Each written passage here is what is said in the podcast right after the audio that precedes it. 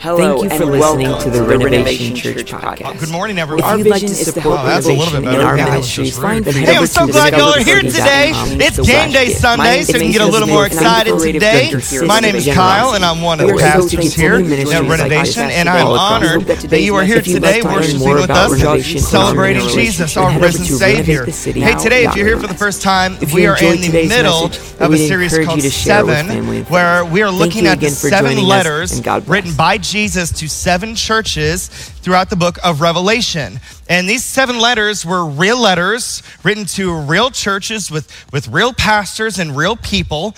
And Jesus is writing to them and he's calling them out on a few things that he has seen in their church, both good and also bad. And what's amazing is these things that Jesus is talking about really apply to the church today. I mean, in general, they describe the condition of a lot of churches now here in our century. Now, today we're going to be on letter four, that's right in the middle. And in the old, uh, in the scriptures, uh, the placement of stuff was really important. And so the fact that this letter is coming right here in the center, it shows that this letter is like kind of a hinge. This is, this is one of the most important letters, and it really can sum up all seven letters that he has been writing. So today we're going to be learning about the church in Thyatira, or what's called the tolerant church. One thing our church is passionate about is evangelism.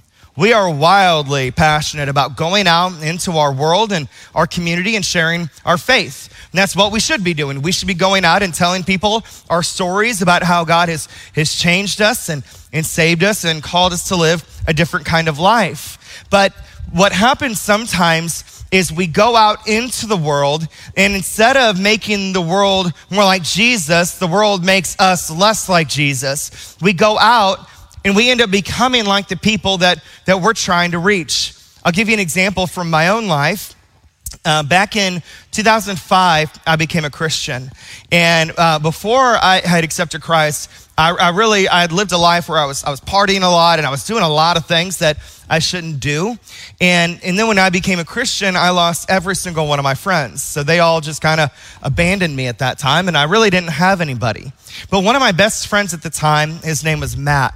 And he's the guy that I spent all of my high school years with. And we hung out, and he was my best friend, and we partied together. And, and so then when I got saved and everyone ditched me, he came to me a couple weeks later, and he's like, Hey, where have you been? Like, what's, what's going on with you? What's different?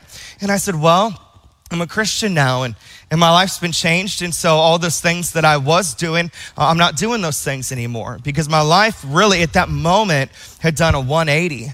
And so I said, That's just, I'm not going to do those things. And he said, Well, tell me a little bit about what you believe. And so I shared my faith with him. And I didn't know a lot of Bible verses. This was not like a polished presentation. The only thing I did was tell him my story that, well, God convicted me and and, and, I asked for forgiveness and I confessed my sins and, and he saved me. And, and he said, Well, I want that too. And so I was able to lead my friend to the Lord. And then a couple weeks later, we were baptized. Same Sunday, I was baptized and then he got baptized. And it was really just an amazing story about what God had done through these, these two young, God, uh, young men who really were trying to live a different life. Well, later that day, on that Sunday, we got baptized. He said, Hey, there's a party tonight. You want to go? And I said, Well, I don't, I don't do that anymore. I, I'm not going out and doing those things. And he said, Well, I'm going to go. And I was like, I don't really think you should go there. And he's like, But don't people there need to hear about Jesus too? Like, what if we use that as an opportunity to tell them? And I said, Well, I think you're in the wrong context. I think we should tell them, but I'm not sure that we should go there to tell them.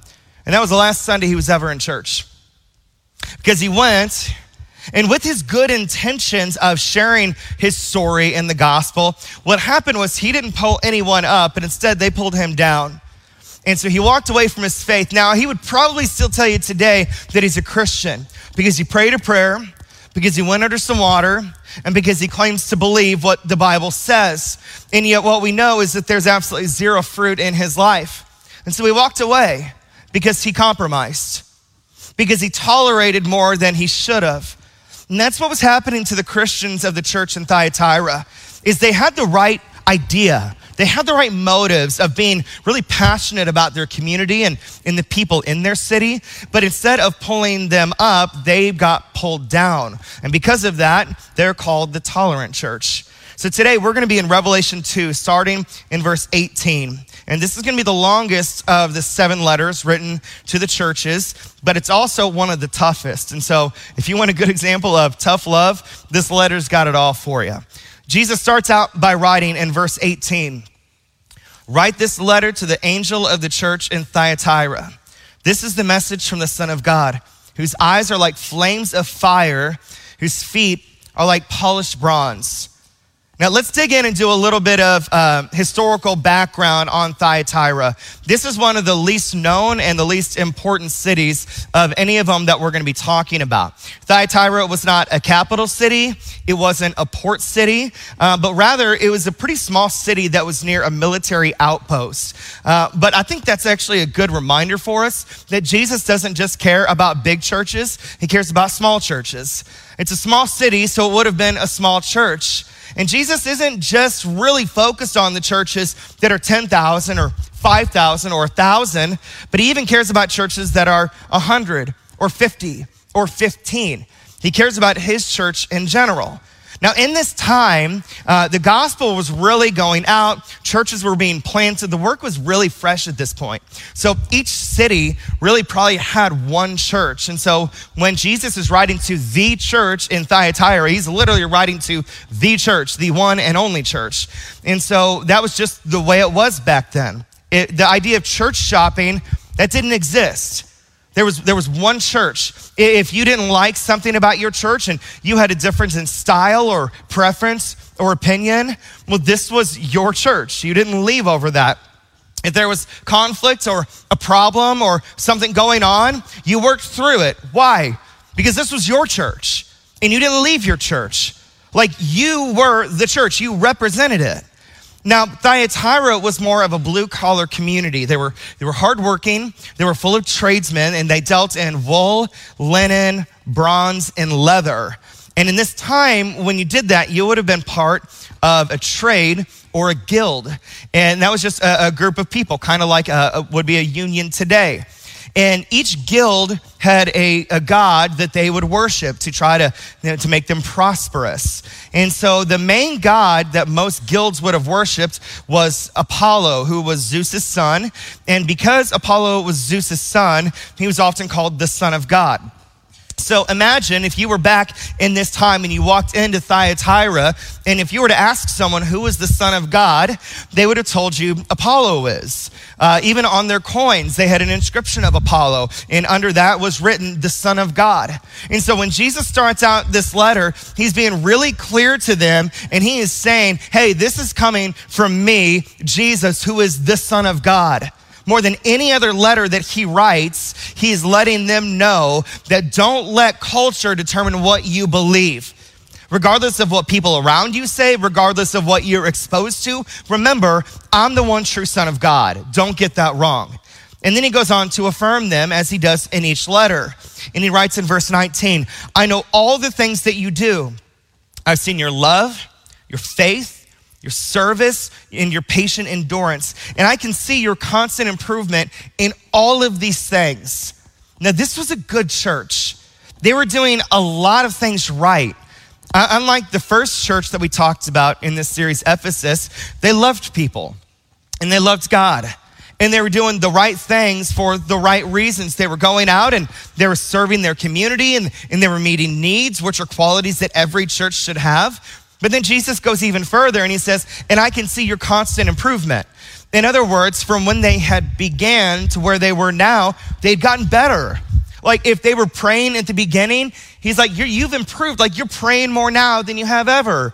You were passionate about worship before, you're even more passionate now.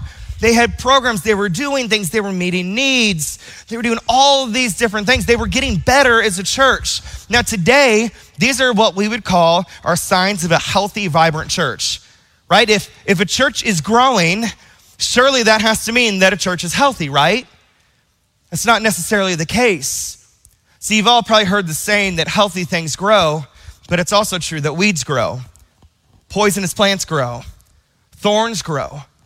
And that's the case that Jesus is really making with this, that he's, even if it's with a church, just because a church is growing numerically does not mean it's healthy spiritually. We've got to be really careful because despite some of those outward signs of health, Jesus sees through all of that and he says, But I have this complaint against you.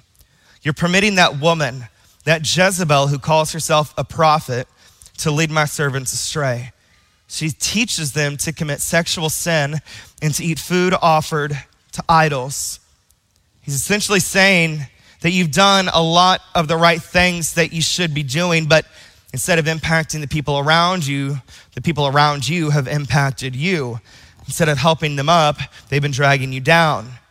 And you've become like the people that you've been trying to reach. And this is what happens when the church and when Christians begin to tolerate sin. Now, in this passage, Jesus mentions the name Jezebel. He says, You've tolerated that Jezebel of a woman.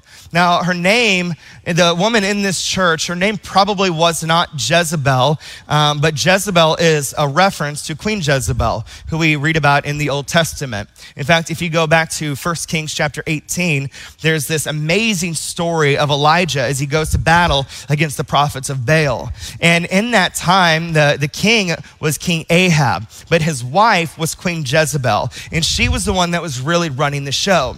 Jezebel hated God, hated the prophets. She was personified evil. And so, Jesus, as he's writing, he's saying, This is the kind of woman that you've got in your midst. Like, this is the kind of woman that is impacting not just the people in your community, but also is impacting the people that's in your church. And he's saying, You've allowed her to be among you. And the problem was the church, they weren't standing up to her. They weren't speaking the truth. They weren't standing against her. They weren't on guard. They just kind of tolerated her. And I think the same thing is happening in a lot of churches today, where a lot of churches and a lot of Christians, we just kind of tolerate sin. We don't really talk about it. We're not really on guard against it. We're not really aware of it. We just we just don't think it's that big of a deal and we tolerate it. And yet, this story, this letter, is a really good reminder that God does not tolerate sin. Any sin. Whether you think it's a big one or a small one, God is holy. And because He's a holy God, He cannot tolerate sin. And you might think, well, yeah, I've got a little bit of sin in my life. It's not that big of a deal. God's not looking down on you and thinking, yeah, you're right. You're actually doing pretty good. Don't worry about those. You're not breaking one of the big 10. You're doing all right. That's not the approach that God ever has. Now, this is hard to understand because today we live in a culture that glorifies tolerance. In fact, intolerance is not tolerable and, and you have to agree with everyone. That's what the world preaches, right? You got to agree with me no matter what you believe. So we as Christians, we face this battle of being in the world where everyone is supposed to be tolerant, but then we worship a God who is not tolerant of sin. And that can be really hard to navigate. How do we be in the world and not of it? Understand this there's a big difference between accepting someone and agreeing with someone. This is really where it begins. As you're trying to figure out how do I be in the world and not of it, you can accept someone without agreeing with them. See, as a church, we will always have our doors open to accept anyone and everyone, no matter what. You don't have to have your life figured out to come here. You don't even have to have figured out what you believe about God to come here. Our doors are open to you, regardless of who you are or, or what you believe or where you stand. But that doesn't mean that we have to agree with every lifestyle of every person who walks in here. Because regardless of what culture says, we can love someone while also disagreeing with someone as well. We don't have to look any further than Jesus because this exactly his thing is this is the model that he set. Just because Jesus accepted everyone did not mean that he agreed with everyone. You see this all throughout the Gospels. Jesus was spending time not with the people that you might think, because you and I, we tend to, if we call ourselves a Christian, we might really try to avoid a lot of people who are sinners. And yet Jesus spent most of his time seeking them out.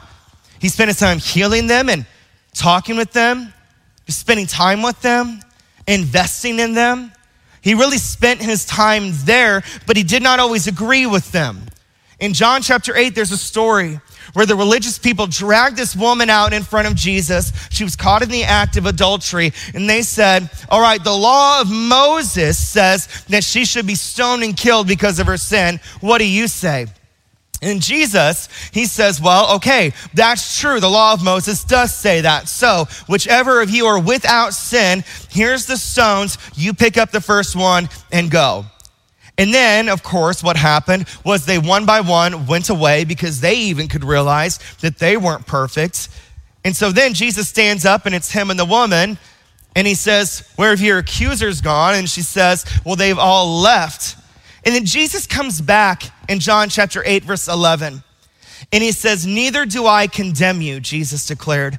Go now and leave your life of sin.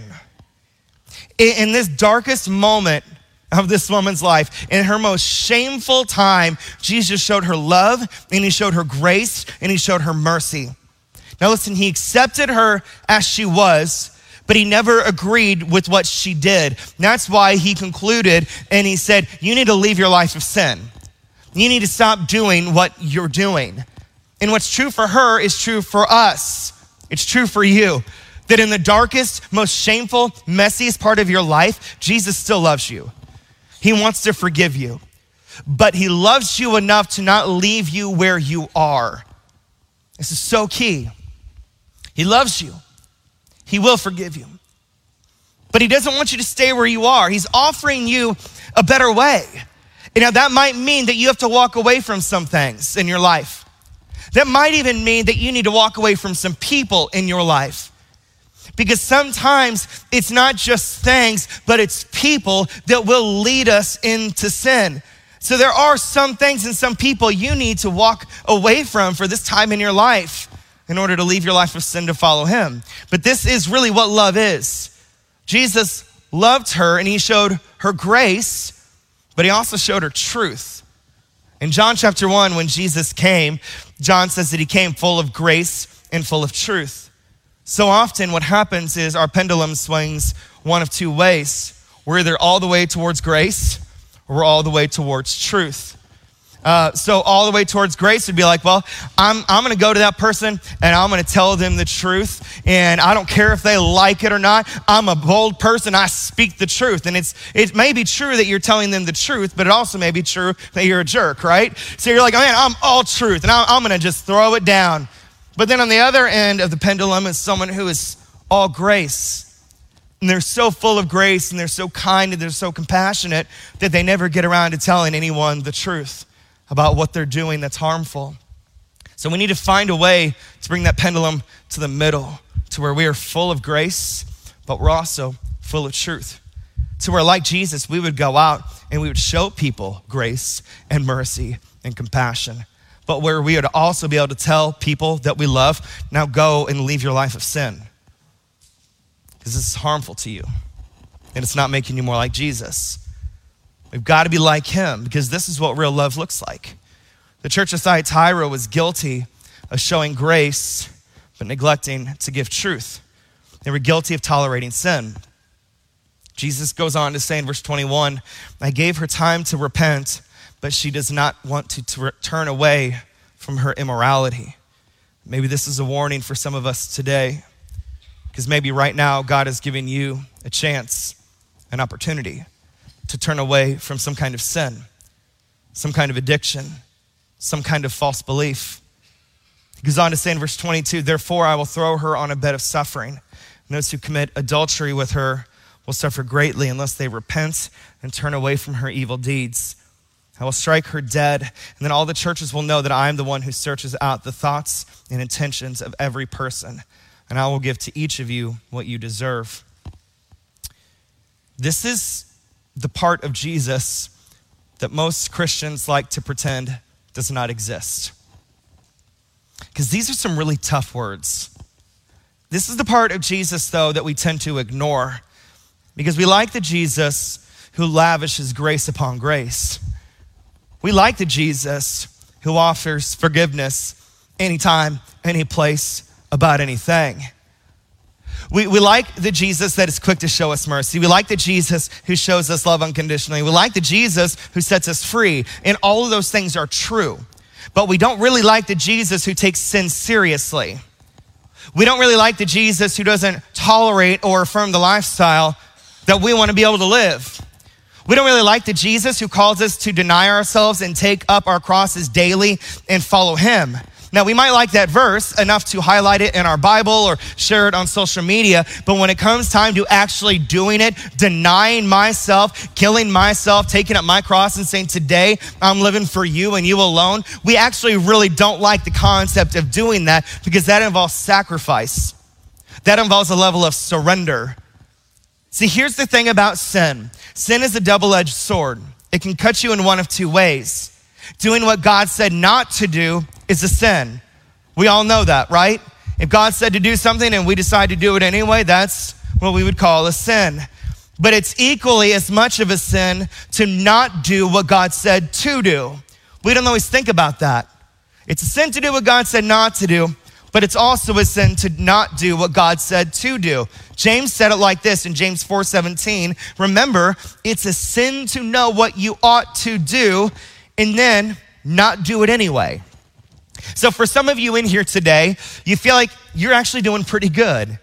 You're going to church, you're pretty serious about your faith, you're not battling any major kind of addiction in your life, your marriage is going really well, your relationship with your kids is it's good, and you would say, overall, I'm, I'm not the best Christian, but I'm also not the worst. I'm, I'm doing all right. But when it comes to doing some things that God said to do, you're not sure that you're all into that. For example, when it comes to tithing, you've just already decided now is not the right time. I've got some Christmas presents to save up for. I've got some debt to pay off. I know I'm supposed to tithe, and sometimes when we get to the end of the service, I feel a little bit guilty about not doing that. But like the turkey at Thanksgiving, I'm pretty good at stuffing it all down. And so I know I should tithe. I've just made the decision, I'm not going to right now. Or for some of you, you've decided, you know, I know I should read my Bible regularly, but right now, I don't have a lot of time to do that. I don't even have a lot of time for me. And so I'll listen to the sermon, and on my way home from work, I'll listen to a podcast or two, and I'll get my Jesus in there. Um, I'm just, I don't have time to actually open up a Bible and read it for myself. Or with small group, I mean, life is busy. We all know life's busy, okay? Your life is not any busier than anyone else's. And so you're like, well, I should go to a small group. I, I know I need to have people in my corner and, and, and friends who are going to sharpen me. But the thought of going to a small group, like I already have like two nights a week open because of sports and school activities and all these things. And so when I retire someday, then I'll go to small group because then I'll have all kinds of time. So you always find these reasons why you can't do these things. But all of these things are things that God told us to do. The, the, tithing, He's called us to be faithful in our tithe. That wasn't just in the Old Testament, that's in the New Testament as well. Or, or He told us to be study, to study His Word and be ready to defend our faith. And we can't defend our faith if we don't know the Word. He's called us to be in community with one another. All these things are not just suggestions from God. God's not saying, hey, tithe when you've got some extra. Hey, read your Bible when you've got time. Hey, go to a small group if you're not too busy. No, these things are what he's telling us to do. They're not suggestions, they're commands. And if we don't do the things that God has commanded us to do, it's sin. Now, I'm not telling you these things to be like, oh man, our tithing is down. Boy, we better just pump that up. I'm not saying this because it's good for us, I'm saying it's because it's good for you. God called us to give, to put Him first in every area of our life. Tithing is for your benefit, not the church's. The concept of reading the holy word of God, we're not just telling you to do that so we can say, great, look how many people in our church read the Bible. No, we're wanting you to open up your word because sometime at work or at school, you will be challenged in your faith and you have to know why you believe what you believe because I will not always be there to answer the hard questions for you. We're calling you to be in community with one another, not so that we can say, great, we're up to 60% of our church in small groups. That looks really good. No, we're saying that because it's good for you. It's good to be in community and in relationship with other people. It's good. That's why God told us to do it. So don't just tolerate sin, doing what God said not to do or not doing what God said to do. Attack it. Go all in with God. Stay away from what is wrong and pursue what is right because sin is serious and it's got serious consequences. And just because you may not have faced them yet doesn't mean that you're not going to face it. Give it time. You may think that tolerating a little sexual immorality isn't really that bad and isn't really hurting anyone. You may even justify it by saying, it's just a movie, it's just a show. Literally, everyone I know is watching it. It's not that big of a deal. You might say, when it comes down to it, okay, yeah, it's got some language, it's got some nudity, not that big of a deal. Men, you might even try to tell your wives, when I see that on the screen, that doesn't bother me. My eyes are for you and you alone, which is just a load of, you know what? It's not true. That's because that's sin. It's sin. And you may think, well, this isn't hurting anyone else. Give it time. You may think that texting someone at work isn't harmful. Maybe it's not. You may be texting someone of the opposite sex that is not your husband or wife and think it's not a big deal. We're just talking about work. But then all of a sudden, that talk about work goes to talking about family and then talking about life. And then all of a sudden, it transforms into something that it shouldn't be. You feel like it's just a connection? Well, give it time.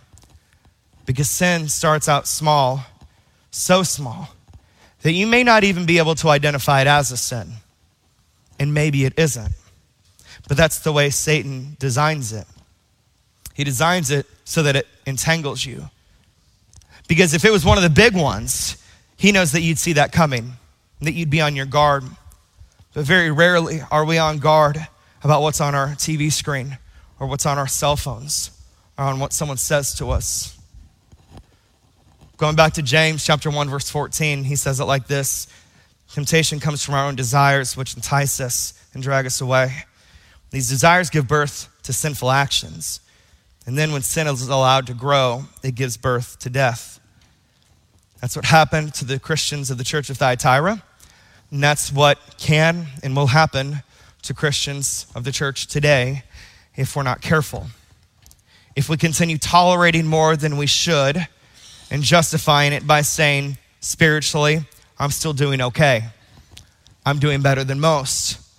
Besides, Maybe you would even say about your sin, well, no one even knows about it. It's not hurting anyone else. So why do you care so much? Well, let's go back to verse 23 in Revelation 2. Jesus says, Then all the churches will know that I am the one who searches out the thoughts and the intentions of every person, and I will give to each of you whatever it is that you deserve. It's almost like a bone chilling kind of statement. I will give to each of you what you deserve. What that means is that even though no one else in your life may know the secret sin that you've got going on, Jesus knows.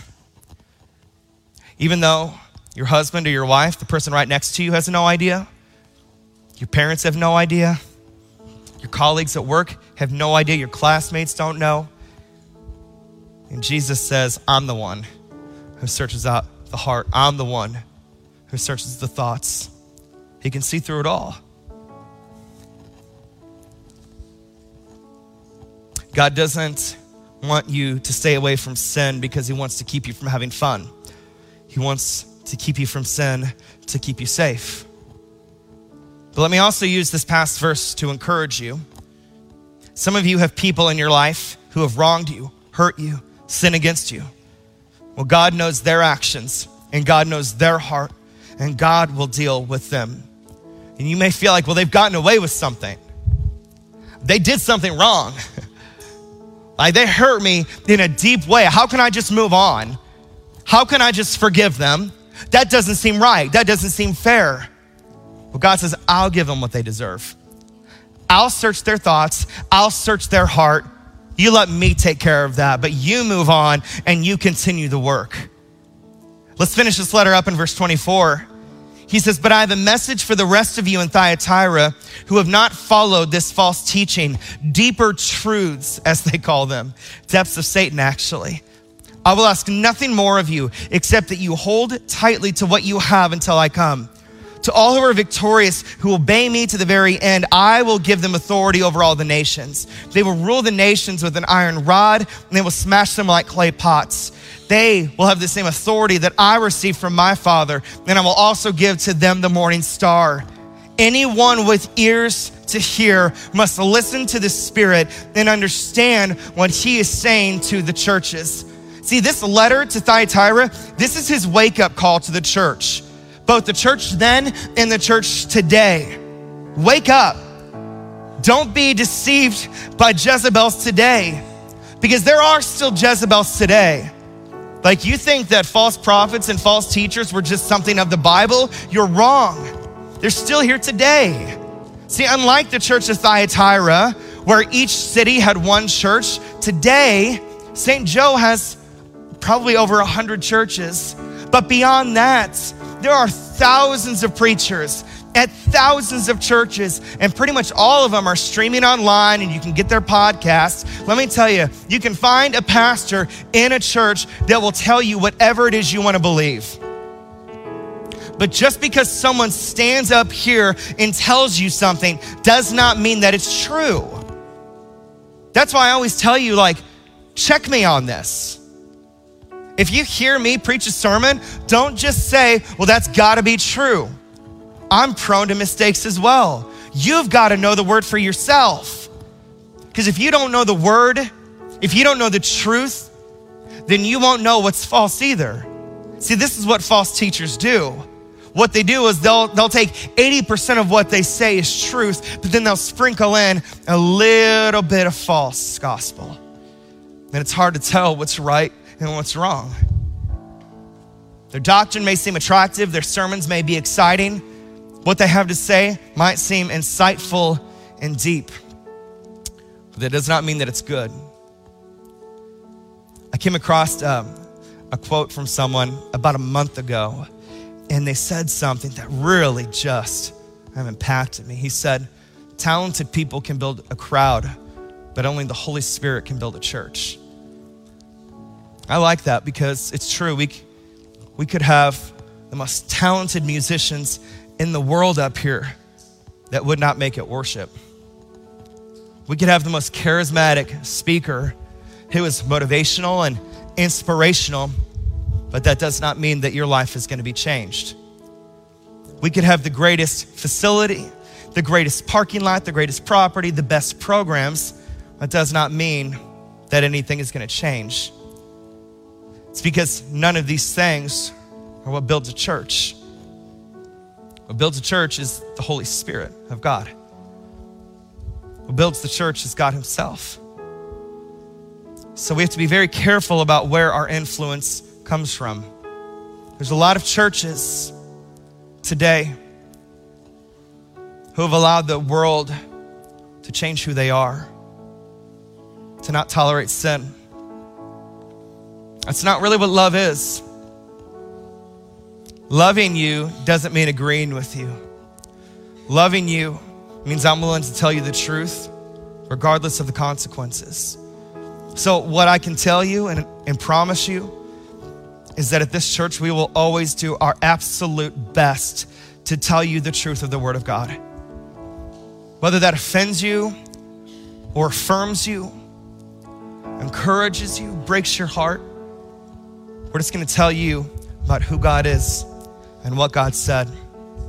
So, my question for you as we wrap up today is what are you tolerating in your life? Going back to those two things that sin are sin is, is doing what God said not to do. Are there some things in your life that God has told you not to do that, if you can be honest, you would say, There's a lot of those things in my life. I'm battling addiction to some substance. I've got a problem with my money, whatever it would be, or is there on the opposite end something that God said to do that you're just not willing to do? Is there someone that you need to forgive that you're like, mm I'm holding on to it? Is it a matter of your money And in a few minutes, when Chelsea makes a compelling case for you to give, you're just going to say, Mm-mm, not going to do it.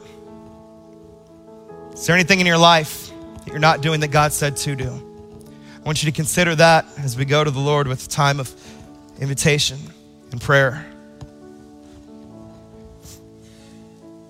Now, these two things, let's be honest, if you don't change anything, I'm probably not going to know because you don't have to confess your sins to me. We do have to confess our sins to God. So, right now, I want to give you an opportunity. Is there something in your life that you know is not of God? Maybe it's your anger, your hatred, your bitterness.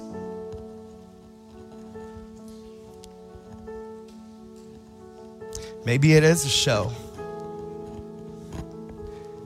Maybe it is something that you drink. Is there something in your life that you really know? If Jesus was by my side, he probably wouldn't be okay with this. That's a good rule of thumb. If I were to sit there and watch this on my TV, would I be willing to sit there with Jesus? If I were to say something about someone, would I be okay saying that with Jesus by my side? And Father, today, your word cuts straight through to the heart. No fluff, just right to the root of the message. And today, you've told us to not be a people that tolerate sin because you don't tolerate sin. And God, you, you know we're never going to be perfect. But that's why you sent Jesus to be perfect for us, to live a life that we were not capable of living, to die a death that we should have died, to step in our place so that we could have eternal life. God, thank you for the incredible gift of salvation. Thank you for loving us enough to send him for us. It's in Jesus' name we pray. And All God's people said.